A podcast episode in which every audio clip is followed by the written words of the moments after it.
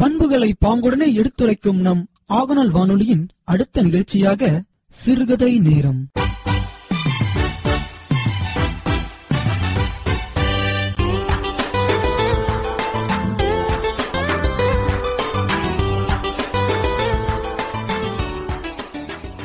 கருணை பெரும் கோவே காரிருள் களைய வந்த கதிரே அருமை பெரும் பொருளே ஆருயிர் வாழ்விற்கோர் ஆதாரமே. அண்டத்தின் நடுநாயகமே அகிலத்தின் ஒளிவிளக்கே சுட்டெரிக்கும் சூரியனே சுகமனைத்தும் நின்னருளே. வணக்கம் பேரன்பு கொண்ட ஆகநல் வானொலி நேயர்களே. இந்த சிறுகதை நேரத்தில் உங்களை எல்லாம் சந்திப்பதிலே பெரிதும் மகிழ்ச்சி அடைகிறேன். இன்று ஒரு அருமையான கதையை பார்க்க இருக்கிறோம். ஒரு நாட்டில் ஒரு அரசர் இருந்தார். மிகப்பெரிய அரசர். மிகப்பெரிய பேரரசர்.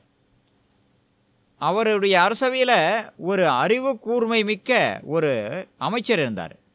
மிகவும் அறிவு கூர்மை மிக்கவர். பெரும் புகழ் படைத்தவர். இப்படி ரெண்டு பேரும் மற்ற மற்ற நிறைய அமைச்சர்கள் புடைசூழ காவலர்கள் புடைசூழ அப்படியே ஒரு கோடை காலம் நகர்வலம் வந்து கொண்டிருக்கிறார்கள். நிறைய அமைச்சர்கள் நிறைய காவலர்களோடு அந்த பேரரசரும் அறிவு கூர்மை கூர்மை மிக்க அவருடைய தலைமை அமைச்சரும் அப்படியே நகர்வலம் வராங்க கோடை காலம் அப்படியே ஊரையெல்லாம் நகரையெல்லாம் சுற்றி பார்த்து கொண்டு அப்படியே வராங்க. நிறைய கிணறுகளில் தண்ணி இல்லை வற்றி போயிருந்தது. அப்போ அவர்கள் அப்படியே வந்து கொண்டிருக்கும் பொழுது ஒரு கிராமத்தை ஒட்டிய ஒரு கிணறு இருந்தது. அந்த கிணறு கொஞ்சம் ஆழமான கிணறு. அந்த கிணறுல அவ்வளோ சீக்கிரம் தண்ணி வற்றி போகாது. இதில் தண்ணி இருக்குமா என்று அரசரும் அமைச்சர்களும் மற்றவர்களும் எட்டி பார்க்குறாங்க.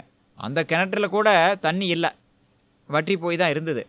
இப்போ எட்டி பார்க்குறாங்க கிணறு ஆழமான கிணறு. கிணற்றை சுற்றிலும் அடர்ந்த மரங்கள் இருக்கின்றன. ஆகவே கிணற்றுக்குள்ளே கொஞ்சம் இருள் இருக்கிறது. பகலாக இருந்தாலும் கூட கிணற்றுக்குள்ளே இருளாக சரியாக சூரிய ஒளி படாததால் தண்ணி இருக்கிறதா இல்லையா என்று சரியாக தெரியல.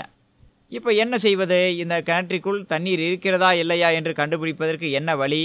என்று அரசர் வந்து தலைமை அமைச்சர்கிட்ட கேட்குறாரு. தலைமை அமைச்சர் சொல்கிறாரு அதனால் என்ன? ஒரு கல்லை எடுத்து கிணத்துக்குள்ளே போட்டால் தெரிய போகுது. தொபுக்குன்னு சத்தம் கேட்டால் தண்ணி இருக்குது. இல்லை அந்த மாதிரி தண்ணீர் இல்லாதது போல் சத்தம் கேட்டால் தண்ணி இல்லை என்று தெரிந்து கொள்ளலாம் என்று சொல்கிறாரு சரி என்று ஒரு கல்லை எடுத்து அங்கே இருக்கக்கூடிய ஒரு கையளவு ஒரு கல்லை எடுத்து உள்ளே போடுறாங்க. உள்ளே சத்தம் கேட்கல. நீர் இருப்பதை போன்று சத்தம் வரல இப்பொழுது அரசர் சொல்லுகிறார் கிணற்றுக்குள் ஒற்றை கல்லை போடக்கூடாதே. இன்னொரு கல்லை போட வேண்டுமே. என்று சொல்ல அங்கே கல்லை தேடுகிறார்கள். அங்கே அந்த அதே அளவு கல் கிடைக்கல. உடனே அரசர் வந்து தன்னுடைய கையில் இருக்கக்கூடிய மோதிரத்தை எடுத்துக்கொண்டார். சரி இந்த மோதிரத்தில் ஒரு வைரக்கல் இருக்குது நான் அப்படியே இந்த மோதிரத்தை கிணத்துக்குள்ளே போடுறேன் என்று அரசர் சொல்லுகிறார். அனைவரும் தடுக்கிறார்கள். வைரமா? விலை மதிப்பற்ற இந்த வைரத்தை கிணத்துக்குள்ளே போடுறதா? என்று அனைவரும் வேண்டாம் அரசே என்று தடுக்கிறார்கள். பீர்பால் ம- அந்த தலைமை அமைச்சர் மட்டும் அதனால் என்ன? வைரமும் ஒரு கல்லு தானே அரசர் போட்ட அரசர் போட்டால் போடட்டும். அதன் பிறகு யாரையேனும் உள்ளே அனுப்பி கயிறு கட்டி இறங்கச் சொல்லி அதை எடுத்துக்கொண்டு வந்து விடலாம் என்று தலைமை அமைச்சர் சொல்லுகிறார். இப்பொழுது அரசருக்கு ஒரு எண்ணம் ஏற்படுகிறது. சரி கிணத்துக்குள்ளே இறங்காமல் நான் போடக்கூடிய அந்த வைரக்கல்லை வெளியே எடுக்க முடியுமா? என்று கேட்கிறார். மற்ற அமைச்சர்கள் எல்லாம் இப்பொழுது இது இந்த தலைமை அமைச்சருக்கு ஒரு சோதனையாக இருக்கிறது. எப்படியாவது அரசரிடம் தலைமை அமைச்சரை கோர்த்து விட்டு விட வேண்டும் என்று எண்ணிக்கொண்டு அரசே நம்முடைய தலைமை அமைச்சர் மிகவும் மதிநுட்பம் உடையவர். நீங்கள் இந்த கிணற்றுக்குள் போடக்கூடிய அந்த வைரக்கல்லை அவரால் உள்ளே இறங்காமலேயே வெளியே எடுத்து வர முடியும். அந்த திறமை அவரிடம் இருக்கிறது என்று மற்ற அமைச்சர்கள் எல்லாம் கோர்த்து விடுறாங்க அந்த தலைமை அமைச்சர் அரசர்கிட்ட. அரசரும் வைரக்கல்லை உள்ளே போட்டுறாரு.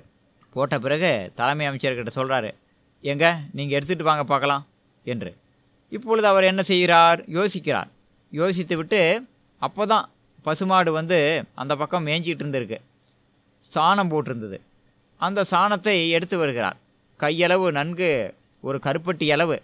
அந்த சாணத்தை எடுத்து வந்து அப்படியே அதில் வந்து ஒரு திடமான நூலில் கட்டுகிறார் அந்த சாணத்தை. கொஞ்சம் கெட்டியாக இருக்கக்கூடிய சாணம்.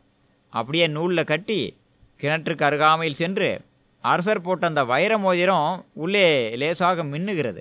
சரியாக அந்த குறிபார்த்து அந்த வைர மோதிரத்தின் மீது அந்த சாணத்தை போட்டு விடுகிறார். அந்த சாணம் சென்று அந்த மோதிரத்தின் மீது அப்படியே விழுந்து விடுகிறது. அதனோடு பிணைத்த நூலின் மறுமுனை மேலே இருக்கக்கூடிய கிணற்றின் மேலே இருக்கக்கூடிய அந்த தலைமை அமைச்சரின் கையிலே இருக்கிறது. இப்பொழுது கொஞ்ச நேரம் போகுது. சில மணி நேரம் சென்ற பிறகு அங்கே எல்லாம் ஓய்வெடுத்து எல்லாம் உணவை எல்லாம் முடித்து கொண்ட பிறகு அரசரும் மற்றவர்களும் கிளம்புகிறார்கள். இந்த தலைமை அமைச்சர் தன்னுடைய போட்டியிலே தோற்று போனார் என்று அனைவரும் நினைத்து கொண்டிருந்தார்கள். இப்பொழுது அந்த தலைமை அமைச்சர் அந்த நூலின் ஒரு முனையை வைச்சிருந்தார் இல்லையா கையில்? அப்படியே மெதுவாக மெதுவாக இழுத்தார்.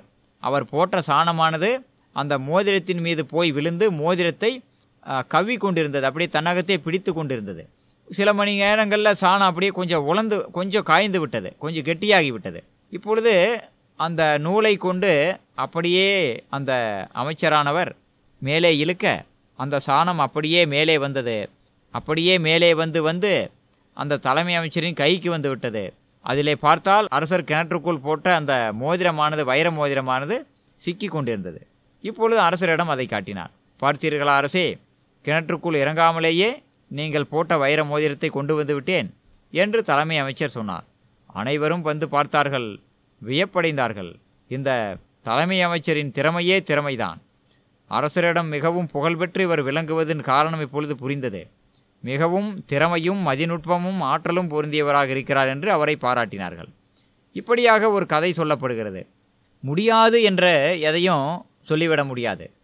அதனை சாதிக்கக்கூடிய அளவிற்கு அறிவு அறிவு கூர்மையும் நுட்பமும் அறிவாற்றலும் சமயோஜித புத்தியும் இப்படி உடையவர்கள் எதையும் சாதித்து விடுவார்கள் என்பதற்கு இந்த கதை எடுத்துக்காட்டாக திகழ்கிறது. மீண்டும் ஒரு நல்ல கதையுடன் உங்களை சந்திக்கும் வரை உங்களிடமிருந்து விடைபெறுவது உங்கள் அன்புள்ள கதை சொல்லி செந்தில்குமார் துரைசாமி. நன்றி வணக்கம்.